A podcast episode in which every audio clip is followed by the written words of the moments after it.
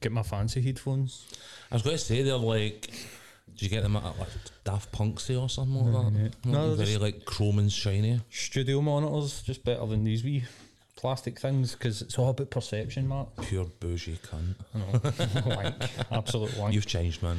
I know. What? I have, I have, mate. We're doing this on GarageBand mics. My Twitch stream set up and such. Um, anyway, I'm, I'm going to find that too tempting sooner or later. So I'm off. well, I was thinking about actually doing maybe like once a week and then like, oh, I'm a therapist. I'm sitting here. What questions have you got? Probably just Aye. sit there and speak to fucking nobody. To be probably, but No, definitely. The chat side I've not explored. I've definitely fell down the Twitch hole recently, um, which shouldn't surprise anybody considering obviously we've talked about YouTube and all the rest of it and the, the sort of gaming stuff that we were getting into. Um, But I, the the chat side it's something I've no get to grips with. yet. I'm still very much on the surface watching guys like Limmy and that. You know Aye, I mean? I'm I'm kind I'm I'm the same. I've not went live yet, but we'll maybe get a go. It's interesting though. It, it's an interesting concept. Even up until maybe about three or four months ago, I'd be like, mm, I don't. I'd kind of like being that old man. I don't really get this. Why do people enjoy doing this? But now that I've started doing it, I'm like, oh no, I totally get it. It's Aye. like the same thing that you get for watching people do podcasts. You Mm-hmm. feel like you know them. It's not like a. It's not like you're observing and there's like an unfiltered chain of thought in play a lot of the time, Mm-hmm. and that's one of the things I think definitely is there with the the two sort of formats. Do you think that? I, I kind of think that Limmy plays a character. Either that or he's genuinely a dick. Uh, I, I'm not sure. I watched him recently playing uh, Skyrim, um, and they had obviously the interaction was more that there was loads of folk had who'd played it who were actually giving him like tips and shit. So his interactions were quite sort of mechanical in that respect. But Right. um, as I say, I've only recently started watching in the last couple of weeks, so I. I, I, I- I mean, I'm aware of him. Obviously, like uh, some of his stuff, like he's, I've, you know, seen the comedy stuff back in, you know, the sketch shows and all the rest of it. But um, I don't really know, like, a personal element to him in that respect, whether he is actually Aye. real or no. neither, neither do I, but he's been. I mean, see in this regard, he's a total trailblazer. Do you remember Justin TV? Oh, I think he was like fucking years out in front of it, wasn't he? So there was a thing called Justin TV, um, which were, I mean, many people would have started, but definitely him. And that's where Rogan first did. It, he wasn't doing the Joe Rogan experience, but that's where the first concept of that started. What Right. they did was they set up a camera and room mics in the green room in the comedy store, and they used to every night they would just go live on Justin TV. All right. But Limmy used to do it and would sit and just eat cake and talk shite and play his game, but you couldn't see what he was playing. So he would just be like describing it. I'm playing this, and people would come in and be like, Limmy, what you up to? And he'd be like, Oh, I'm playing this in my dinner zone and I'm having this for dinner. Mate, this was like 2007. So this kind kind of like touches on an element of like why I was explaining to Stace because Stace was like, "You've been watching that stream for like four hours, and while I'm maybe like sitting, and, you know, on my phone talking back and forth, whatever else I'm also doing. It's become like the background noise of my life in some respects in the last few weeks." Mm-hmm. And she's like, "What are you getting for like four hours of watching a guy play like a zombie survival game?" And I'm like, "Well." I don't know, man. There's like a reality TV element to it. So there is where, mm-hmm. as much as this reality is clearly unreal, like somebody who's trying to build the resources to survive and you know succeed in whatever the element of the game is, is quite. It's, it's got a narrative to it. It's, it drags you in, sort of thing. You know what I mean? And I think I get because I don't I don't watch reality TV. I'm Like MasterChef's my limit. You know what I mean? Like, that's as real as my reality TV gets. Um,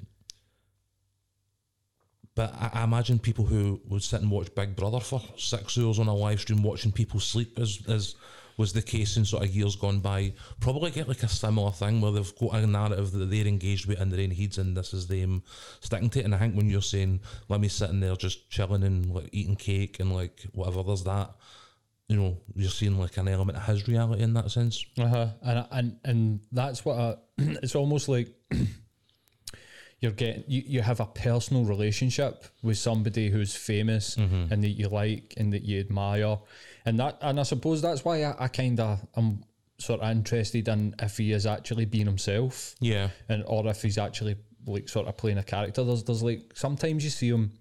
I watched one last night on YouTube. It was just like you know when your YouTube just starts fucking rolling Yeah. and you're just doing something else and you look up and you're like, how the fuck? Did, what am I watching? Aye, what is this? But one of them was, I mean, he was playing the Euro truck, right? Which I mean, see when you It's think quite big on the simulators, isn't it? uh-huh. See, when you think about that, there's 2,000 people sitting watching a guy virtually drive across Europe delivering. There- There's, there's Aye. definitely something comforting. I think people find Aye. it comforting just watching somebody doing this So sort of. talk radio at that point, isn't it? Aye, exactly. You know what I um, mean? But um, he crashed his truck and he was kind of like, for fuck's sake. But then he was like hiding his face. And when he was coming back, he was like angry. But then when you seen him behind his eyes, he was howling. Aye. So you're like, is this just? I- think there's a there's like a comedy element to Mm-hmm. it, and this is actually something that I've noticed through like sort of YouTube comments and stuff is that people watch the American comedians. I mean, this is years down the line now. The podcast as we've spoke many times, but people think that they know the real person, and then they're talking about you lied because you've told this story before and it was slightly different, and they're all being like, these are bits. Yeah. So like last night, right, I was watching an American podcast, and there was a comedian. I can't even remember his name, but he was talking about like dating Okay. and he was talking about like um, how he has found that he has basically he, he can't get hard on to have one night stands. He needs to get people to know him. okay. But then he said, "So how I get people women to know me is I take them back to my flat and we sit and we watch my pilots, and we sit and we watch my stand up." And like the people in the podcast were looking funny. He's like, "This is a joke. Like, why he's looking at me funny? Like this is a joke." But it's almost that sort of like it's so real though, in the way that he told it, Yeah. and people, not only the people that are watching, but the people that are in the room are sort of like, "This feels real. This is serious." And he's like, "No, guys, this is a joke." And it's like almost like feels like that sort of world in the real world is kind of becoming blurred Aye. and and I think that that could probably be weird for somebody. Like if they see Limmy in his own the chat, and he's mm-hmm. chatting away to them, but then they see him in the street and they're like, "Limmy, mate, how you doing?" He's like, "Who the fuck are you?" you know, like who are you? Oh, I know everything about you, and and I suppose that I think this is like a danger about the way that mm-hmm. media is going because we're no longer watching characters on a screen. We're now, we now feel we're in people's living rooms and we're in their bedrooms and playing computer games with them, Yeah. and it's almost like this f- weird familiarity starts to come in. Mm-hmm. People just come up to you and just hug you because they think, "Oh, we're mates," and Yeah. you've spoke to me. I'm one of your mods on Twitch. Like me and you, we're on this same page. Aye. And then you've got these guys that are famous that are like, no, mate, like, please don't come up to me in the street and say hello. Like, I don't want to talk to you. Like, I think Aye, these. that's my job. Uh-huh. Like, and a lot of these sort of Twitch streamers, they treat it in that you know forty hours a week, you know eight hours a day type Mm-hmm. sort of format, which is commendable if you've got the discipline for that. Um, I think, well, I mean, like, I think he's in perfect control. I think he was so far ahead of the game on getting involved in Twitch in the manner that he did that I don't think he does very much of anything that's no deliberate. And what I do know about the, guy's comedy is that it was quite surrealist in a lot of places. You know what I mean? Like, um, and I think when he has those moments where you're not sure whether he's being serious or no, it's for me it's probably like an extension of that. Where you know, his, some of his comedy was quite out there in a lot of you know what I mean senses for its time anyway. Um, so. I think the guy's so switched on that there's nothing he's doing that's no like deliberate, Uh probably like ninety nine percent of the time. You know what I mean, like, brings me back to that movie, The Prestige, right? where there's the bit where Christian Bale and character and Hugh Jackman's character are watching the sort of Asian guy that does the trick with the, the fishbowl. Okay, Um, and I've seen it, but do you know it's a million years ago? the, so there's the guy does this trick where basically he I don't know what happens, but he produces a, a massive glass fishbowl on stage from nowhere, Okay, and they're obviously magicians and they're trying to figure it out. And Christian Bale's character, I think maybe Hugh Jackman, but Hugh Jackman's sort of like he's like, "Where's the trick?" And he's looking and he's like, "I can't see it," and he's like. Everything's a trick. The guy's walking about like a cripple. He's got the fishbowl between his legs yeah, at all times. And the reason that reminds me of that is like it's I is because it feels like the the like you're saying everything's deliberate, everything's an act.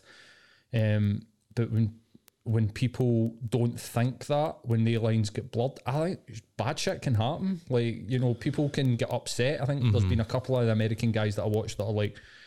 I'm noticing these guys that come to my comedy are getting really upset when I, when I'm no like their best mate, and other people in the podcasting scene are like, it's because of the amount of access that you're getting people into your life. They Yeah. feel like they know you. You And are there sitting in your front room with you like Uh-huh. 20 hours a week.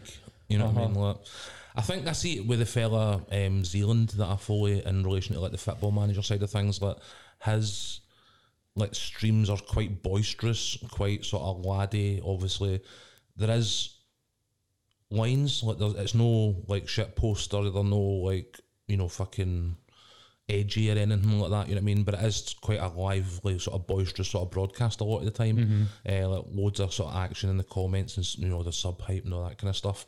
And like the interactions that he has with the, people feel genuinely quite personal. Um, you know, as he's recognising people for the length of subscriptions or their donations or whatever it is, like there's a genuine like, whoa, yes, you know, kind of like night out energy about it, you know. Um, but then he's a qualified journalist with a master's degree in such and like this is all stuff that he has cultivated for his channel. You know what I mean? Like, and I think I we probably need to be more aware of that sometimes as a show because I would imagine he's exactly the type of guy who if I bumped into him, I would probably feel like, you know, that football camaraderie that you have with mates that you go and watch the football with. There's this thing happening, let's go to that. To when in actual fact, you you know, I've responded to tweets and then had to remind myself that, like, I don't even know this guy.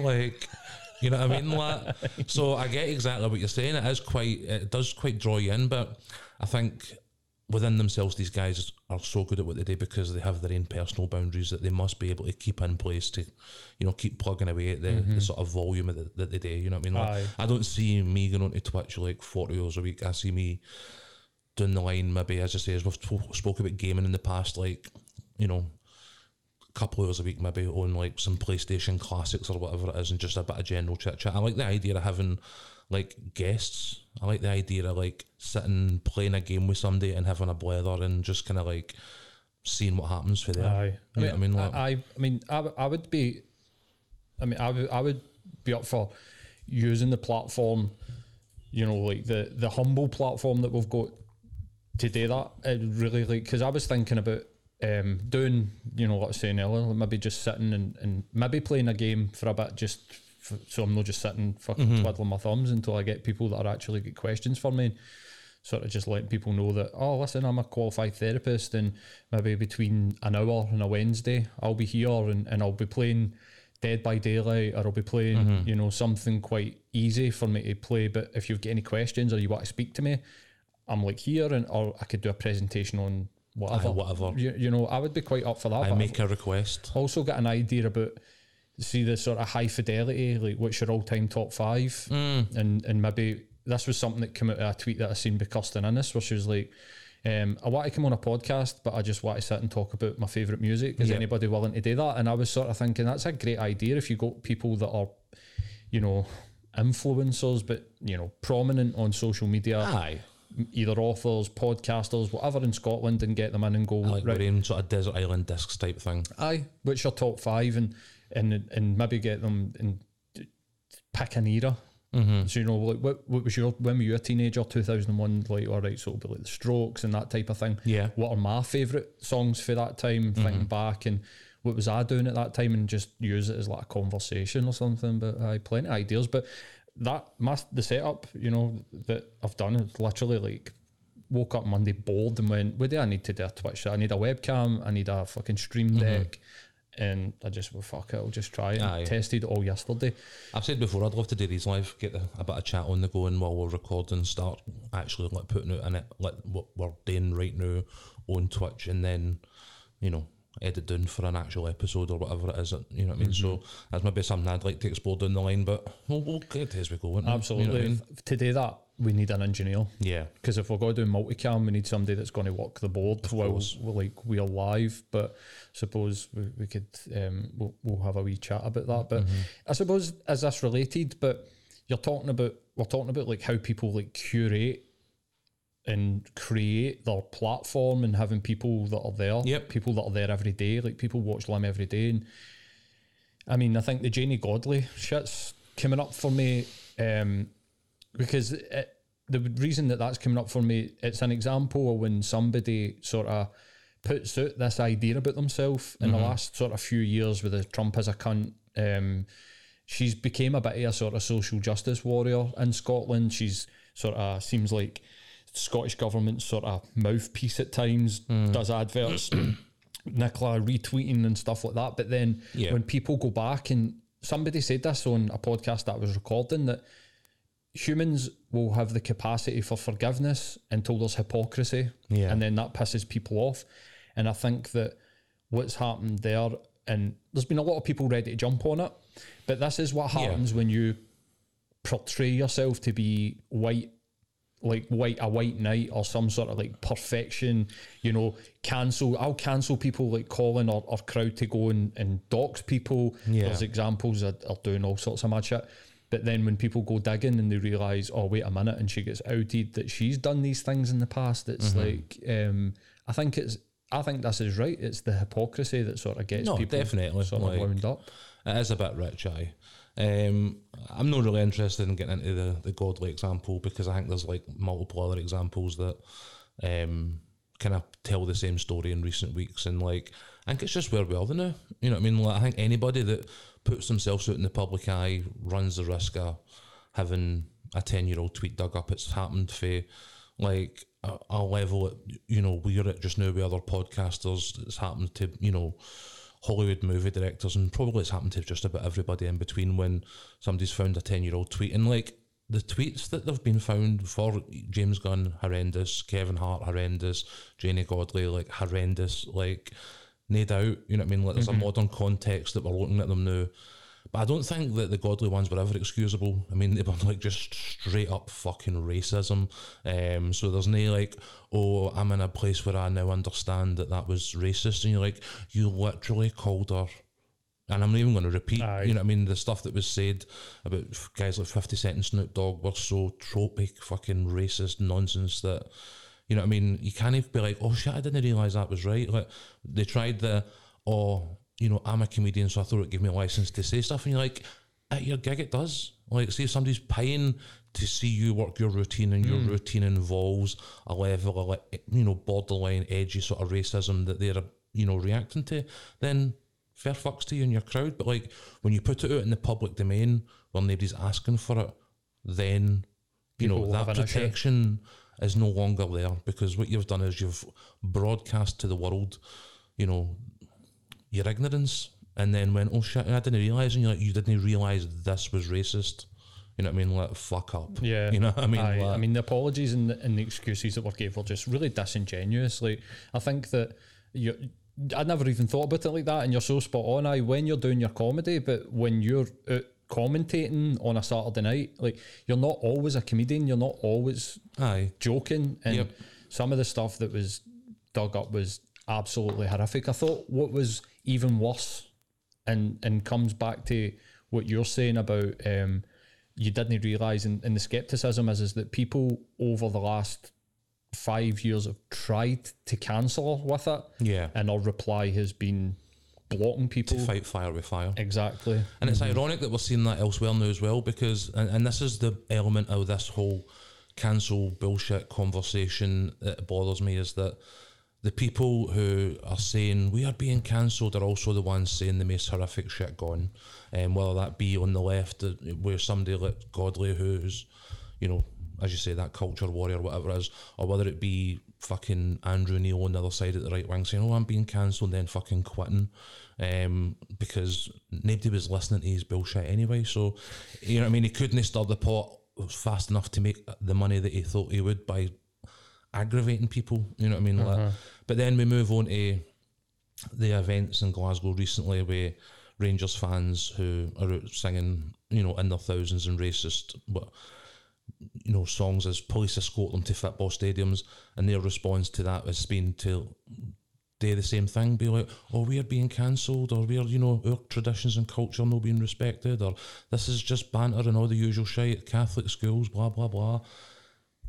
Throwing mud at everybody and everything that they possibly can, digging up, as I say, the um, the last Celtic state of mind, had a go Yeah. Sean, you know, Aye, some of these tweets don't look good in historical context. They're not illegal. They're they might be offensive to some, but again, you know, the issue isn't it that somebody you don't like tweeted something 10 years ago so you can throw it back in their face. The issue is that Uh-huh. you as a collective have issues that you need to address and like whether it be a Janey Godley, whether it be the members of the Rangers support, whether it be anybody, anywhere, even Conservative MPs are at it.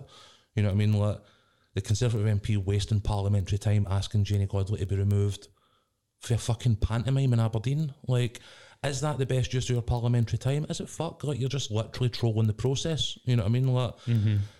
the answer to all this isn't mere attack. You know what I mean? Like, and that's what's worrying me is that we see at every point in this process when a legitimate concern is raised about somebody's historical behaviour or past tweets or opinions or whatever the fuck it is they've had to say, the answer is to attack everybody and sundry. And like pointing out that somebody also is in the rank doesn't stop you from being a cunt. You know what I mean? Uh huh. Aye. I agree with you hundred percent. Um, and a lot of the stuff that you're talking about is fairly, especially for the Rangers support, is just total and utter deflection for their own shortcomings. Aye, I mean, in this instance, definitely. But I I also think that if I I also think that there is a part of it that is kind of true to what they're saying that we can't en masse be offended at a famine song while people that are talking publicly about being offended by that song or calling people Orange B. The two things mm. that you, you need to call it out. It needs to be done completely on both sides. Now, I'm sure we're about to have a conversation about Hun and, and, and about that, but I think that sometimes there have been examples that they've found. Now, I don't, I'm not backing these people up, mm-hmm. and I don't, I wouldn't even sit and have a pint with anybody that's on heart and hand or any of these idiots that are out there digging up these tweets because mm-hmm. it is deflection. Yeah. but also they are calling out people for things that they have said. And th- for somebody like you know beans for the fits fits beans happening mm-hmm. podcast hold your fucking hands up. Just come out and be like i did say that that that screenshot's real uh-huh. and you know like whatever you want whatever way you want to put it you mm-hmm. know either like I I'm, I'm embarrassed by that that I did that and and but th- there's no getting away from it Aye.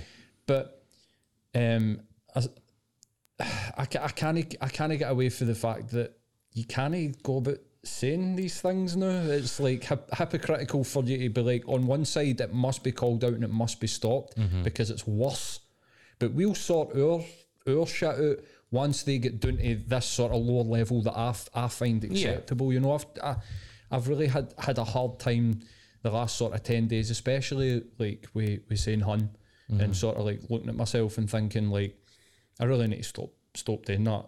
You know, because you've been in my presence, you know, remember one time we went to see Muse at, at the Hydro and there was a mate there that was a, a Rangers supporter and I was steaming and I fucking went mental. I mean, it was mm-hmm. like jokey, right? Aye, but was I was. I was calling them all sorts and Aye. I just I I can't get away from the fact that if I want to hold these fucking morons to account for their anti-Irish, anti-Catholic racism, we also kind of need to sort out any sort of anti-Protestant bigotry that we've got.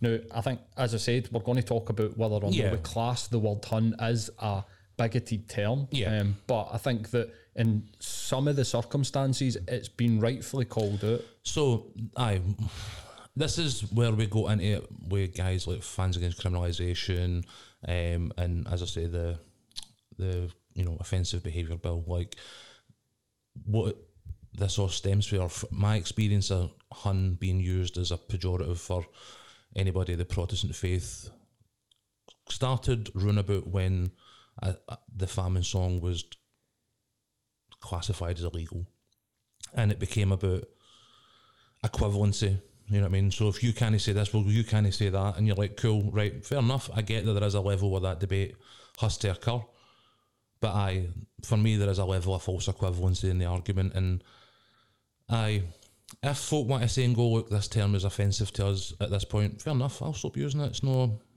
I don't care. I'm no tied to it. You know what I mean? Uh-huh. Like, have I used it in the past? I have I ever Me too. meant it in a religious sense? No, No. what none whatsoever. Mm-hmm. I don't even, you know, I've joked with Rangers fans who are friends and family that there's a difference between a Hun and a Rangers fan, and that, you know, I'm not going to get into this here because it's just going to dig a hole we probably don't need to Do you mean there's in. a difference between a Hun and a, and a Protestant? No, because I've never used it in the term of Protestant. I've always used it in the term of reference to Rangers fans. Right. Right, so I'm saying even then I see a difference between a Rangers fan and a Hun. All right, not Aye, all aye, Rangers aye, fans aye. are Huns. Right, okay. Not all Huns Uh-huh. are Rangers fans, etc. What I Right, mean? Like, okay. So aye, no, I've never used it in a religious connotation, so Uh-huh. I've never meant it in that sense. Uh-huh. Um, Ne- Neither have I. And I think if you want to talk about equivalency, I would say that the equivalent of calling a Rangers fan a Hun is calling a Celtic fan a Tim. for me, that's always been the case. But again, Would I get offended if somebody was like, "Oh, yeah, Tim"? I'd be like, "No, that I, I am a Tim." Like, you know, it's in Celtic songs, the Tim Yeah. Um, so I, I, I genuinely see that as the equivalent. Um, and are we banning them calling us Tims? No. But at the same time, when you know, I have had a couple of conversations with people that I regard to be reasonable football fans and not religious bigots, like Yeah. Graham Armstrong, for instance. For instance, and Yeah. when he sort of comes back to, I get what you're saying, mate, but I'm offended by that term, and it was in context which is a shame because he's actually just a Rangers fan. but um, he was talking about Apologies, Graham, we're joking Aye, here, obviously. aye, a joke. Um, jokes, jokes.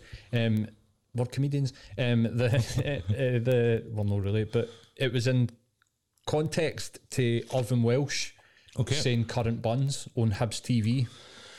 Aye, that was last year, eh? Uh-huh. And and I had sort of replied to his Instagram story, sort of going like you, but bit touchy, no? And he was kind of like, well, you know, nil by mouth, classify this as being a Yeah. religious big uh, sectarian term. And I sort of said to him, well, I don't see it like that, and used the sort of context of, you know, Danny McGrain, Protestant, no Hun, you know, Lorenzo Amoruso, Catholic Hun. Yeah.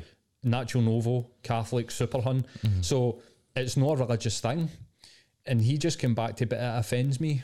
And and, And see that, I can respect that. Mm-hmm. You know what I mean? Like, and in that don't necessarily agree, but you can disagree with somebody and still respect their agree, opinion. agree to you disagree. know I mean? And that's know what's happening in this I entire mean, debate. His, his reply to me was like, let's debate this on Mm-hmm. a public platform. And I was like, I've got absolutely no, no want to do that because Mm-hmm.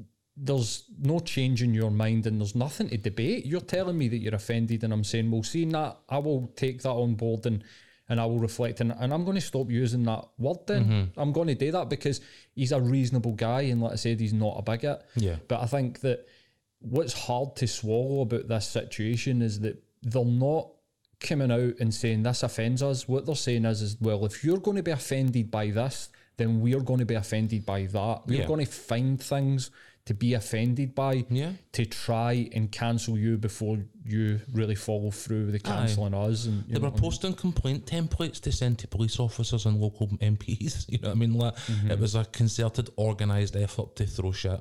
And, like, fine, they're not the only people that, as we say, every example we've used so far in this discussion today has another side that is throwing shit. And we can find it again in any other debate, whether it be trans rights or whatever it is. There's a lot of shit getting flung about. But it's, it's not resolving anything.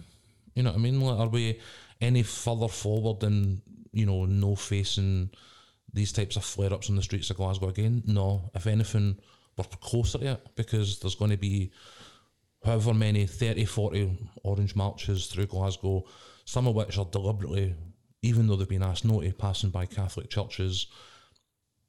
There's going to be peaceful counter protest. There's now the potential for flashpoints. Like this escalation, like needs to be stopped, Aye. and it can't be stopped by digging up fucking tweets for ten years ago or having bad faith arguments with each other. You know what I mean? Aye. no matter what the actual subject is. Uh huh. Absolutely. So I don't know if there is even a conclusion to that, but it's just that the thing thing's just a shitstorm. Like It has been extremely disappointing.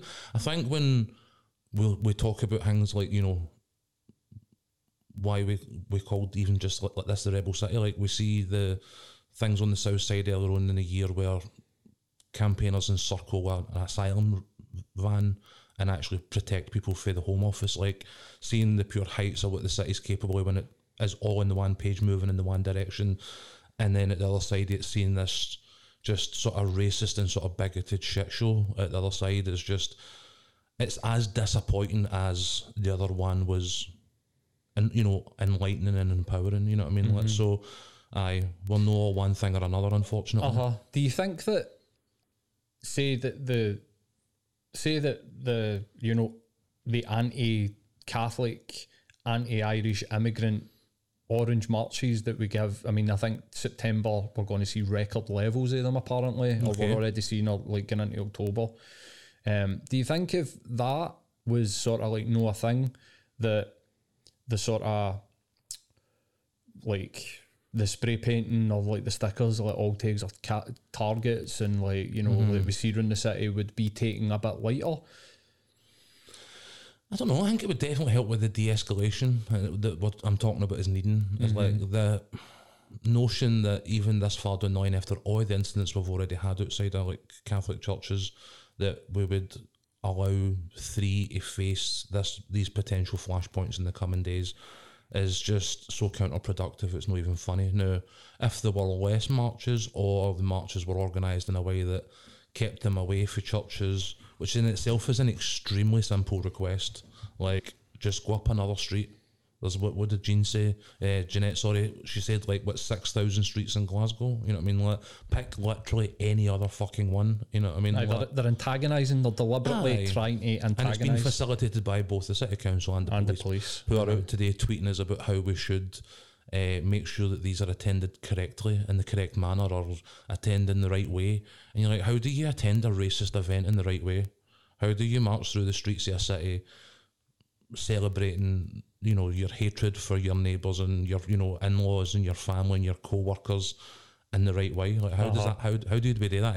Actually, like fucking explain that to me. Like, you know what I mean? Like nonsense. Aye, it is nonsense. It is absolutely nonsense. I think maybe a solution for it to try and sort of progress and move forward is um, to do the opposite of what they've been doing and just focus on your own side and just be like, "Do you know what, we're just going to clean our own arse before we demand that anybody else cleans theirs. Um, because this is like what what you're sort of saying is, is and this is what's happened on Twitter. These Rangers fans are, you know, aye, these Rangers fans that are out there trying to cancel people for using, you know, sectarian terms, aren't they willing to call it out on their own side? In fact, what they do is, is they then try and deflect or even worse, deny by going, this has been photoshopped, this has been doctored. Yeah. We don't believe that this is true. Are you kidding? You hear it on BT Sport and Sky every week. Your Yep. support are full of bigots, and I don't care. Like, every uh, any reasonable Rangers fan that I speak to, including a guy that I know that's mixed race, is like, mate, I go to Ibrox and I just sit and wait for the racism to start. It is rampant. We went to Celtic Park f- together for seven, eight year. Yep. One instance I can remember, and the guy get punched in the face. Aye. So um, you can bring up Mark Walters all you want, but that was before Aye, your fucking time. aye, we weren't there, aye. We weren't there, but absolutely, and, and it was. We can dig back if you want. If, if I mean, we could definitely go back to whenever. This is, but this is the Whenever. problem Uh-huh. is that we're going to go back and dig through people's histories and cash it up. Uh, and it's all about, about, it, going. it? It's about mean? Like- going forward. It- it's about moving forward for this, and um, as long as the opposite side refuse to take responsibility for the actions that happen within their support and just want to deflect by pointing out Mm-hmm. whataboutery about the other side, um, we'll, we'll never get anywhere. We'll, we'll never ever get anywhere. You know what I mean? Aye. I think aye, we need to acknowledge the levels at which I- I'm very much of the opinion that there are levels to this that are not equivalent and that inequivalency needs to be addressed before I think anything else can happen. But again, I don't have the first fucking clue how we do that or else I'd be fucking pitching it to somebody that could do something about it, you know what I mean? Um, aye. I, I think that's. I don't have much else to say on Nah, that. to be mate. with you, Near there. I don't have any? Solutions either, other than, like I said, police your own. And and and leave don't don't leave their side keep calling it out but just as long as we police our own support then we can call for the opposite side to do the same and for Aye. reasonable Might be a wee bit more effective. uh-huh um so what what else has been on i mean there's been a lot been a few weeks since we've caught up. In between times, I've had COVID, which was Aye, aye. fucking horrendous. But I, I don't. I've- I've had to explain the experience of having COVID so many times now in the last couple of weeks that well people know I don't really want to anymore. I've had I've had what people are referring to as Novid Novid. which right. is like, you know, I I could have swore blind that I had COVID, and Dude, I could have swore blind you had COVID when I was on here the other day. and uh, every test has been negative, and I've no passed it on to people, and Sharon never had it. You know, No. nobody that I've came close to has been like, Stace I've caught your cold. You know? Stace had, I said to you on Saturday, Stace had the exact same thing where she was showing all the symptoms I had. I mean, same as you. You were, I mean, the way you were coughing and spluttering on Saturday was worse than I'd ever been on it. You know what I mean? Like she was the same, come back negative. You know what I mean? So I like, I like the idea of Novid though. Aye, Novid. Somebody's hashtag Novid. Somebody's had a fucking a spark of genius there. But did you see um Mev I don't even know how you say the cunt's name, James Mevo or whatever. Did you see his tweet yesterday? the f- is this the fella that was in the shop and Ah, he's got a he- he's got a history of like Danny Harton stuff. but he tweeted yesterday saying that he had um what's the cardiomyopathy. okay, Um, he got his first jag. The fact so the guys are this this is what the, well we'll talk about this, but it, it's funny how it's the it's only the anti-vaxxers that are getting these things, but he's a he's a celebrity anti-vaxxer, Right. anti-vaccine passport. I think he's he's not been, but he's been COVID skeptic for a long time. right. Um, he was photographed, you know, sitting smiling and clapping when Katie Hopkins was on the stage at that anti-lockdown we, protest. we But touched on this, we touched we? on that, but he tweeted yesterday, um, or the day before yesterday, that he'd had his first jab of the vaccine, and that he's got cardiomyopathy, and that he's a fit and healthy man who's never had any problems with his health before. And then people started going back and digging up tweets where he was like, "But you you had a heart attack, and you were at the hospital for myopathy." Three years ago, something like that, and also, I think he tweeted in January that he'd had his first jab. So oh. basically, this guy's so full of shit that he's he thinks that he's being smart and and I, what what, what you're trying to achieve, but he's really like spreading bad misinformation that he is a healthy, fit man that's never had any health Aye. problems in his past. He's had one his first COVID vaccine jab, and then his his heart started to So give it this or whatever. fucking in, Invermycin bullshit. uh, What's it called? Inver, Invermersal or something. The the fucking horse, Horse, dewormer uh-huh. that's going off. It's not in America. You know, this is, aye, this is where we are. Is that people are like, I don't want to believe in the process of vaccination because I seen a YouTube video that put the shitters up me. But what I will do is take fucking horse dewormer that no one anywhere is recommending.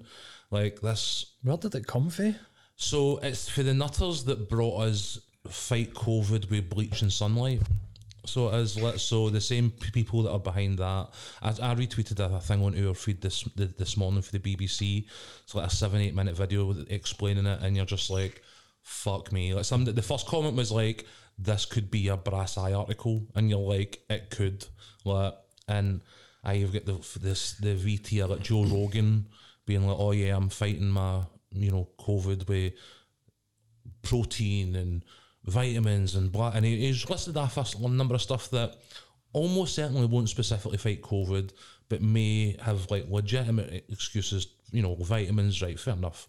You know what I mean? Like protein shakes, whatever, cool, no problem. And then he mentioned this Invermycin or Invermesil or whatever the fuck it's called Right.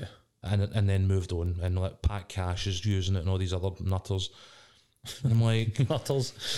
right, but this is the thing we've got this before. We're like with Joe Rogan and that. Like, see, this guy's a fucking stand-up comedian. Like, see if you're taking like what he is regimenting his body with as like actual medical advice, then you probably deserve to fall no well through eating fucking horse shit. You know what I mean? Like, it's like this uh, one's on you, dude. You know what I mean? Uh-huh. Like, this guy's a stand-up comedian. He's not a fucking doctor. Like, He's not an expert. well, but he's got a platform, and you're like, aye, but so what? so what? He did not. He says he is taking it. You're the one that fucking copied him. You know. What I Yeah, mean? I mean, he had these trusted nutritionist, and so Rhonda Patrick's like a nutritionist, psychotherapist, um, doctor, PhD, like wrote books and stuff. So she's one of these people that she doesn't just open her mouth and let her belly rumble. You know, like Okay. she's. Um, she's the she's I think she's the head of psychiatry for like New York State. She's the one that did a podcast with him saying that she can get brilliant results by treating nu- nutritionally mental health, like Okay. things like gluten, yeah. taking getting people to remove sort of what would be, you know, your- shit, there's a level of science behind. Aye, exactly. And so she came very prepared for this podcast. You could tell, you know, she had all the facts, all the ducks in a row, and really like. If, you, if anybody that you go, go and watch it, and if and if you disagree with what I'm saying, I, I would love to hear your perspective. But what seemed to happen to me, I watched that sort of the ten minute, sorry, the twenty minute, half an hour clip that Joe Rogan's team have pulled themselves Okay. where she's sort of speaking about stuff. Um, a lot of stuff came up which was pretty cool that I was like, you know, actually, um, that's kind of like my conclusion. It's kind of nice to hear that she's talking about like relativity and percentages of like, you know, we've had 4 billion vaccination shots Yep. pl- through the planet and 690 people have had this cardio or what 1400 people it's like if you put that into relative terms it's not a lot of people mm-hmm. you're literally like if you wanted to believe if you wanted to live and feel the way that you're living and feel like this then you wouldn't leave the house because you've got more of a chance of getting hit with a car and dying than what you have getting this blood clot or whatever Yep. sort of adverse effect that people are finding for these vaccinations which was cool but she was he was what he was doing was is he was asking her to show him the facts of what she was speaking about, which she could. But then when he was talking, he was kind of like, well, you know, aye, very much generalizing, not really wanting to talk it. But I've heard this, and, and there was one of the instances. He's like, well, I know somebody, and she was kind of like, that doesn't matter, Joe. that doesn't count. It doesn't matter what you know. And this James Melville guy did the same thing where he was like, people are discounting my experience. Well, first of all, people are calling you your bullshit, but let's just put that to one side and say that why are people asking you who's got a big platform, you know, tens of thousands, maybe even a couple of hundred thousand followers on Twitter to not talk about or spread this information? It's because it's circumstantial evidence. And if you know anything about research, medicine, or if you've actually went and read anything to do with um, epidemiology or even Just basic, basic fucking common fucking sense. facts and how you deal with statistics, you will know that one person's experience does not summarize the experience of everybody. No. And there will be outliers. There will be a pregnant person that has a miscarriage after Mm-hmm. they have their. But that, how you basically you're putting one and one together and claiming that it's a fact that Yeah. this two or three or four getting it madly wrong, and but the the it sort of summed it up for me. He wanted to talk about these specific cases of which there is no mass evidence that's Aye. happening. And when she was countering it with statistics and facts, he was kind of, well, show me, show me your proof, prove it to me. And then it came back to something that I had sort of listened on another podcast where the guy went, we don't need to prove that gravity is real to these fucking idiots. No, we don't. And why should we? It was proven over Aye. uh, so many hundreds of years ago, but they want to go back and reprove the laws of the universe. And Mm-hmm. this is basically where we are, is that for lack of a better term, these morons are wanting you to sit down and, and baby them through this. There's no better term that, that the term is absolutely moron. like calling people morons. I mean, I know, you I know, but I, I, I, I do, and these guys are morons. Like, and the last, you know, the, no, this shit in America, this horse dewormer, is a legitimate thing for medicine in itself. It won the something like the 2015 Nobel Prize for like as an anti-parasitic, right? Right. And it is now commercially used as a horse dewormer. Right. Um, but it's also shown like this massive flaw in like the American system because like when we've spoken in the past about like drug dependency, about you know the opioid crisis and how you know when American sort of pharmaceutical companies basically flooded America with opioids and they caught wind that they were causing all these issues, they pulled them and then everybody ended up on Heroin. heroin, all right? Or worse, but fentanyl. Oh, aye, fentanyl and so on and so forth. All these things we've already discussed. What we've got with this shit is there is no meaningful medical research whatsoever that it has any positive impact on either catching, managing, or curing COVID. Right, mm-hmm. but even at the actual GP level, they've went for something like, you know, they were saying on average, your average American GP was issuing like 20 of these a fucking month. And it's went up to like 850 a month. Like the, the Right. increase is like something like 88,000% increase all across America as Uh-huh. people are going into their GPs and demanding this shit. And they're just going, I sound. And you're like, guys, there's probably a lesson that we should have learned here feel where we've been already that just because you are actually getting a chunk of that fucking money does not mean it's the right thing to do to actually give it to idiots because Yeah. again they need protecting for themselves in some respects you know what I mean like Mm-hmm. it's seen a 245% increase in fucking poisoning cases Right. you know what I mean so this points out the mad. This points out the madness in it. There are multiple studies on the vaccinations that are getting rolled out by Pfizer, AstraZeneca, and, and blah blah blah. yeah There is no proof that it causes uh, it causes any deaths. uh, that it's actually directly killed anybody. There's no evidence of that. No. no meaningful evidence. But there are people out there that are so scared that have been so shaken by this whole situation that's happened that they refuse to take this, you know, this jab of antibodies for fear that it's, and best case scenario, that it might kill them. Worst case scenario, that it's a fucking microchip for Microsoft, right? That's that's there to track them. That's best and worst case scenario in their mind. But they are willing to take horse dewormer that could poison and kill them Aye. because they've listened to a guy on a Ah, it was podcast. on Alex Jones' website or some shit you know what I mean This like, is- it's fucking bonkers This is so scary, mate. Like, because we are at the point now where people are ignoring facts Oh, for alternatives that have get absolute and in fact could actually kill you. It's like Yeah. going, do you know, I'm so scared of crashing the car that I'm not going to crash the car, but what I'm going to do is I'm going to run up the middle of the motorway. aye It's it's I think when you see this, this uh, the the Invermycin or stuff or whatever, in- Invermectin or whatever it's called, um, it comes in, a and and this is how counterintuitive we're behaving. All right, is that comes in a gel form because it's easier for a horse to digest it, and it's also apple flavored because horses like, Like apples. apples. like this could not. Every element of this thing is built for horses. You know what I mean? Uh-huh. Like, and no matter, the, I mean, people are going to pet stores to buy it. You know what I mean? Like there was a woman in a, the BBC article had a woman on a pet store, and like, how many of these do you sell like a week? And she's like, maybe like four or five boxes. She's like, how much have you sold in the last couple of weeks? And she's like, two or three hundred. And she's like, you don't think that that's like wrong that you're, you're selling these people this thing that you know they're going to use? And she was like, I don't know what they're going to use it for.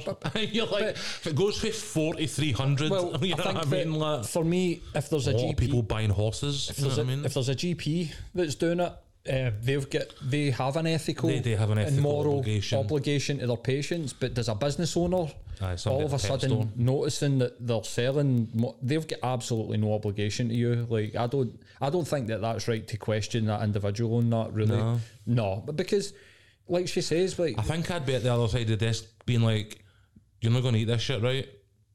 And they'd be like, mm, Well, I you could you could go you could be like, by the way, this is not made for human consumption. aye, you know that, and when they go aye, then they're free to do what they want with it. You can't it even. is America. And and on the GP thing, um, they've got guys out there that are basically like pharmaceutical salesmen that don a fucking white coat and Aye. sit in shops and just wait. It's drugs on demand, mate. Aye. You walk in. We've seen it before with the opioids. It's a good comparison because people used to just go for shop to shop to shop to shop, and there was no deliberate deliberately didn't interconnect these people to see where the prescriptions. Like if I went and get a prescription from a GP and they gave me, say, you know, um, fucking oxycontin, mm-hmm. and then I tried to go and get a nut, they would be able to see my medical records and they would be like, I can't get. I mean, in this country, they don't even give you antibiotics if you've had a dose of antibiotics in the last six weeks to six months. Yeah. But over there, they've got drugs on demand, and you're right. Uh, people are like, it's money. It's no money. It's greed, and mm-hmm. it's profit motive. And when you give people unlimited profit, their morals. Unfortunately, this is just the observation. Their morals go out the fucking window. Aye. They they it's profit above all, and people. They they unfortunately could end up inadvertently killing people because they're fucking poisoning them with horse fucking dewormer, and people think that that's going to save them for, from COVID. But I mean, I seen somebody on I get blocked quite swiftly, but I seen somebody share a meme on Instagram that said You get blocked or they get blocked. I get blocked. Right. I replied to their story. The the story was a screenshot of a meme that said, Excuse me if I believe that the human immune system does its job perfectly well. And I just replied saying, That's all well and good, but there's millions of people that have died for this. So you're ignoring that. Mm-hmm. There's millions of examples of when the human immune system has failed with this virus, and you want to ignore that. And Yeah. then then I get a reply, kind of get a bit anxious. You're like, oh fuck, should I really be challenging people on this level? From a very nihilistic point of view, they're probably right because the human immune system's working perfect when people's immune systems still don't, you know, survive issues. You know what I mean? Like, not everybody has these immunities already. You know what I mean? But I, it's a very slanted way to look at it. Uh, it's what I mean? basically saying I believe that if I catch this, I will survive it. That this isn't as bad as what people are making it. But it's like that we have all of the evidence to suggest that that's wrong, and you should go and get vaccinated. You know what I mean? You should take it up. Um, no brainer. how do you feel? Because I've got, and and I've had a couple of like we no no arguments, but like you know personal debates with people about the vaccine passport. Because my view of it is is that it's a step too far. What's happened though? I think that's Was that Sean? aye. Shut up. I'm kidding on. Um, I don't know. I think there's, I had a chat with somebody on the, the Twitter feed the other day about it because I was like, I've had it. I've had. I was fully vaccinated, double vaxxed, fourteen days plus distance for my last injection. Um, changed jobs into an environment where there's a lot of unvaccinated people just because of the age of the workforce, and um, I picked it up within a couple of weeks of being there. Um, it was an unpleasant four or five days that would have been significantly worse had I not been vaccinated. You know what I mean? Like, so I'm grateful for it in that respect. Coming out the side, I asked the question: Well, if I've already been double vaxxed and and I caught it, you know, the information for the NHS said to me that I could have been contagious for up to two days before showing symptoms. So, what benefit does the vaccine passport have when I can walk into the garage two days before I show symptoms with my vaccine passport and get in and infect everybody in that building potentially? Um, and one of the guys, one of the lads that follows, has actually responded back saying, "But the people in that building with you are also fully vaccinated." So the impact that your disease or virus will have is greatly reduced by the fact that everyone else in that building is vaccinated. Now, what if somebody who's not vaccinated is allowed in? Like the chances of you making that person sick are significantly increased. And I'm like, do you know what? I never looked at it from the point of view of who is not there. right, I looked at it from my point of view where Absolutely. I am there. This is But the impact that I have. if they are choosing not to be vaccinated, that's on them. Oh no, that's their risk as well. It- Absolutely. it's it's almost like this sort of personal responsibility. Like you're saying, like if I'm in a room full of double vaccinated people, the chances of me, you know, we, we will then- spread it, but the chances of fatality or or, or Mm-hmm. thing me. I think that the one that sort of hit home for me where it was the the variant. Well, if if it, it sort of stops the mutation if if you're vaccinated. because it's not getting any chance to Um, evolve. I, but I think that the reason that I'm sort of saying that I feel like this is a step too far, um, is because there is no, like there is no health organization on the planet, not even the WHO, the CDC, that are saying you should do this. This is I don't know where this has came from. I, I've got no idea where this idea that over 500, if there's over 500 people, you need to be double vaccinated. Mm. And there is this, we've t- spoke about this so many times. They are feeding the conspiracies. They're directly feeding it. And also, it looks like the UK government are doing the populist thing and when, well, the majority of people don't want this, so we're not going to do it. And to try and, you know, sort of, I have get- seen somebody suggest it was a deliberate attempt to mug the Scottish government. I think so. Maybe, maybe it's not. maybe been I- a, it's maybe been an unplanned benefit for them Uh-huh. is that they now look like aye the Tories are the good I think guys and when Nicola comes out, that's obviously not the case. Yeah, of course not. when when Nicola comes out in November and says we will not do this, then it's we're going to do it and it's temporary. What are people supposed to think? People, I mean, somebody that I'd had this debate with was kind of like, look, it's temporary, and I was like, aye, but she's lied before. Like I'm, I'm, I'm double vaccinated. I'm not anti-vax, but I'm also very, very weary of sort of saying that you need to have your vac. And plus, people will just get a fake one if, if they really want to go to an event. But why football? Why gigs? Why why you know why over five hundred people? Why Yeah. not just Seems like we're doubling down on industries that have already taken an absolute pounding when we're allowing, aye, TRNSMT and you know whatever all sorts of events to go ahead to this point without them. And I, I feel more like the horse is bolted than anything else. Like um, the introduction of the idea, the narrative we had felt very much like ID cards in another format, and I think that First for Civil Liberties point of view definitely pricked up my attention in it. Um, these ID cards have been pushed back on multiple times in the last 15 to 20 years for Tony Blair all the way through. Like, kind of feels like a sort of It felt like neoliberal a- circle wank that's felt a bit like they were going to try and uh, implement it through the back door, and I was wary in that respect. Um, I then started to see like unchecked travel across the border at airports all across the UK. It's like bang in the middle of the pandemic, um, where we were allowing people who were taking business trips that would generate over X amount, hundred thousand pounds worth of revenue for the UK government coffers. Were allowed to just travel wherever the fuck they liked without even so much as like quarantine or See, while we were- isolation or any of that. So, vaccine passports might have been an idea at the point where we were trying to actually control our borders to fight the virus. I could have maybe seen the benefit of it then. At this point in time, as you say, we use the nightclub example where if there's one or two people there that are unvaccinated, there's an issue, and, and you're saying, but that's their own personal responsibility. What I would say is that is with personal choices also come consequences. And if you're Absolutely. choosing not to be vaccinated, every business everywhere has the absolute right to refuse you entry or service absolutely if you're no Absolutely abiding by their right. terms. And you know actually, I mean? as a double vaccinated person, if I find out that Cat House Productions Limited or whoever are, are having events and not demanding a COVID passport or not demanding uh, negative uh, tests before Yeah. you go, then I have a choice not to attend that. Of course. If I find out that DF concerts or TRNSMT are actually doing that, then I have that sort of peace of mind and I can go and do that. And this is where I, I, I- I completely 100% agree with you. And I feel that the government should be advising, but ultimately not telling businesses how they need to run in this terms. Like, should Celtic Football Club, if the fans, you know, if the overwhelming opinion is is that we should have COVID passports at Celtic Park and they want to do that, that is their right. Mm-hmm. Hundred percent. Just the same as, as if I find out that Celtic Park aren't doing that, I'll be like, well, I'm not going to go.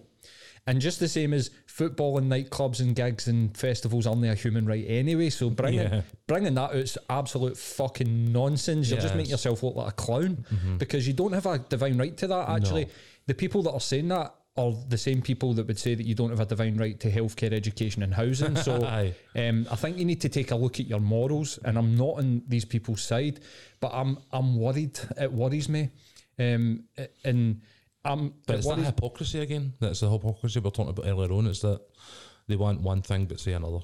Uh-huh. You know what I mean? hmm And this is why the, the right is a fucking bunch of wanks. Because Right is, now, I think the, the vaccine passport thing is, you know, unless there's a meaningful case for somebody to say, like, heading into winter, it's going to be absolutely vital that we're able to track every time this fucking thing branches off and actually make like a legit case for it, then maybe. But right now, we're talking about 60, 70, 80 per, plus percent of the population being vaccinated. We're now heading towards teenagers and whatnot the unvaccinated have made their choice. We look at, you know, America again as an example. Ninety-seven percent of hospitalizations in America they now are unvaccinated. So I mean, like, it's the evidence is there for what happens. prove that. I know, I know. I want to see that. Um, can you get somebody on the phone that, that's in these wards that will tell me that this is true? exactly. And that, that, Get into the head count. Get into the head Aye, count. exactly. Um, oh no, the information's skewed. That was the other one that Rogan pulled up to where he was like, How do you know that information's real? And it's like, How do you know that your information's real? Aye, like- I read it on Facebook. Okay. I seen a tweet the other day that said, You're not doing research into right, COVID. Mum. You're not doing research into COVID. You're scrolling Facebook and watching YouTube. It's not the same thing. No, it's absolutely not the same Um, thing. But I this is even just this conversation's kind of showing you that this is a um, a difficult subject, a difficult thing. I don't envy the Scottish government, um, but I've got a, I've got a big feeling that they're going to take this back. That they're, um, I mean, I'm sh- TRNSMT is going to actually be probably a a bit of a case study that they can do and see what happens in a fortnight. possibly, aye. Because if there's been, you know, like whatever, so let's say that there's been a, a general pop sort of statistical 20% of the people there are unvaccinated Mm-hmm. and there's no mad up spike in, in COVID cases, then the COVID passport just seems They're kind of already pretty high. The issue it? is no, uh,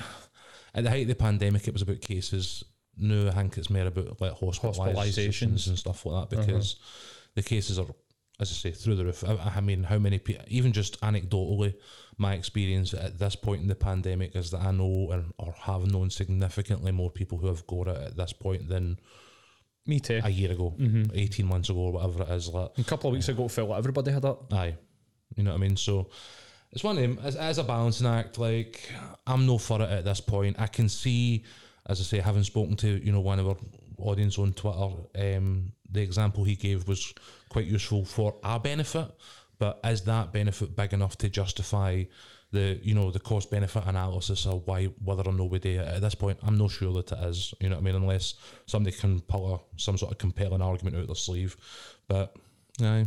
It is mm-hmm. what it is. It'll be a political football that's kicked about for a few weeks before we either enforce it and it fails or they have an embarrassing U turn that they, you know, pitch as something else. Aye. We'll find out in due course. We will. We will. I was I was joking on Twitter about you know when we were going to catch up on Saturday and we we drank whiskey flavoured beer for some reason. I loved it, mate. Did, did you? I had I had another one when I went home.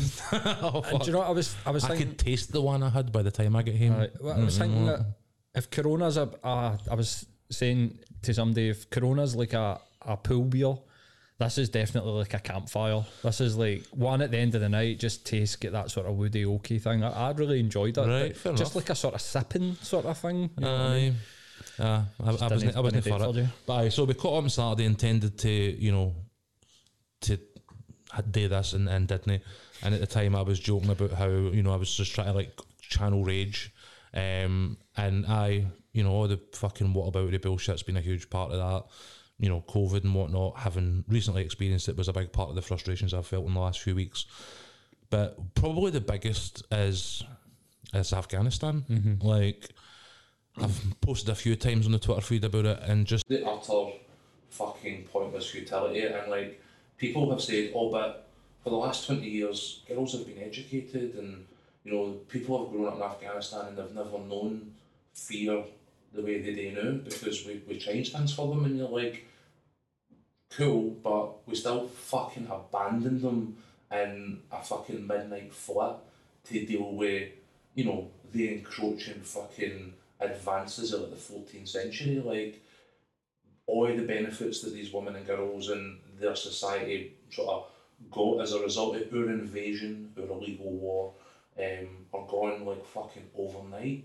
We've spent two decades, like 2,000, you know, British service personnel, or something in that ballpark, like hundreds of thousands. I mean, we fucking bombed weddings, you know what I mean?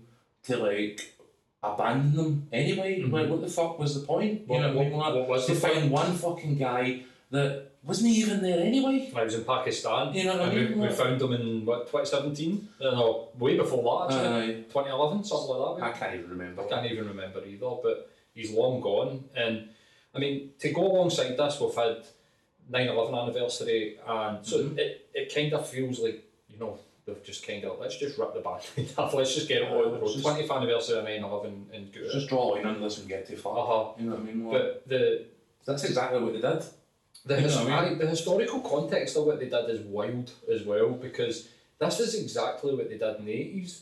They elicited and actually created this army of non sovereign, you know, fundamentalist Islamic warriors or whatever. Aye. You know, and we've spoke before about how hilarious it is at, at the end of Rambo 3. It's like this, this movie's dedicated to the Mujahideen and the glorious freedom fighters of Aye, like, Afghanistan, right? See Charlie Wilson's War. I mean, like, if you've not watched the movie Charlie Wilson's War, go and see Uh-huh. it and, and, and just observe the limitless money that was poured into Afghanistan by the American government to defeat the Russians. One guy was given three billion Now, that this is in 1986, something, Aye. 1985, 1986. It's given 3 billion to begin building the, or to give arms to the Mujahideen. And, um, but it's, it's like madness. It is so mad. It's crazy, actually. It's insanity because what we've done is the exact same thing as what we did in the 80s. And what happened was,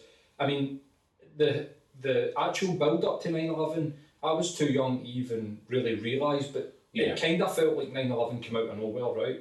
We were kind of like sitting, no idea who these people were, but that just was not true. What was true was is that they had tried to bomb the foundations in like 91, Aye. they had attacks all over the fucking planet with these including people. on naval ships, American naval ships Uh-huh. and stuff like that. So it had been going on in the background. We were just, oh, people calling themselves Al Qaeda. Let's see.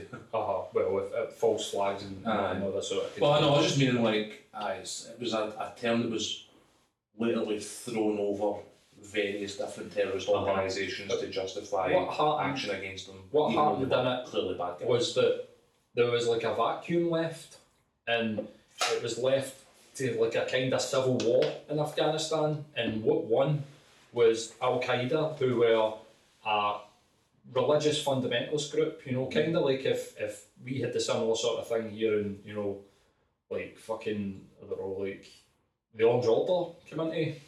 you know, like a Yeah. sort of re- backwards thinking. You know, Aye, for the Lodge just stormed the city council and took her by force. Uh-huh. But what's more insane about it is, is we've done the same thing again. Why are we thinking that this outcome is going to be any different? And actually, what you're sort of seeing people sort of say is, is that this is deliberate because what they want, the, the, the thing behind Afghanistan was the money, mm-hmm. the, the the investment into things like the Carlyle Group, all the things that, you know, like guys like Michael Moore have been trying to like shine a light on, have been basically like mudslinging. It was war profiteering. War profiteering and They wanted fucking Subway sandwiches on the streets of Kabul. You know what I mean? I'm pretty sure there's a quote for one of them, either Rumsfeld or one of these fucking idiots saying, you know, Kabul will become a, the next beachside property. And this is basically what they ah. wanted. They wanted to create what's happened in Dubai, like this mm. luxurious holiday destination, and get McDonald's there or Burger King. It's the growth. How are we Aye, that going to grow? part of it, aye. And also, if add into that, The poppy tree Poppy. probably had a fair amount to do with it. I mean, I think for seven years previous to 2003 when we invaded Afghanistan, the heroin that came out of it was non-existent because the Al Qaeda were burning the poppy fields. Oil and lithium in the mountains, like for, for our ion lithium batteries, you know, all of this tech that we've got Yeah. has been enabled by extracting the resources. Have we accidentally facilitated the plundering of Afghanistan resources? Well, you know, Probably. probably. It's this is the reason for it, and why would they? I think that people are starting to make connections and go, why would they just all of a sudden come out and it, and it is it about another and reinvigorating the want to go back and have war in the Middle East? It's became kind of a popular thing um, to to get the troops out. But if they leave it. These guys rise up again, another terror attack. What are they going to do? Are They're going to just sit back and go. I think they're just going to braid them this time.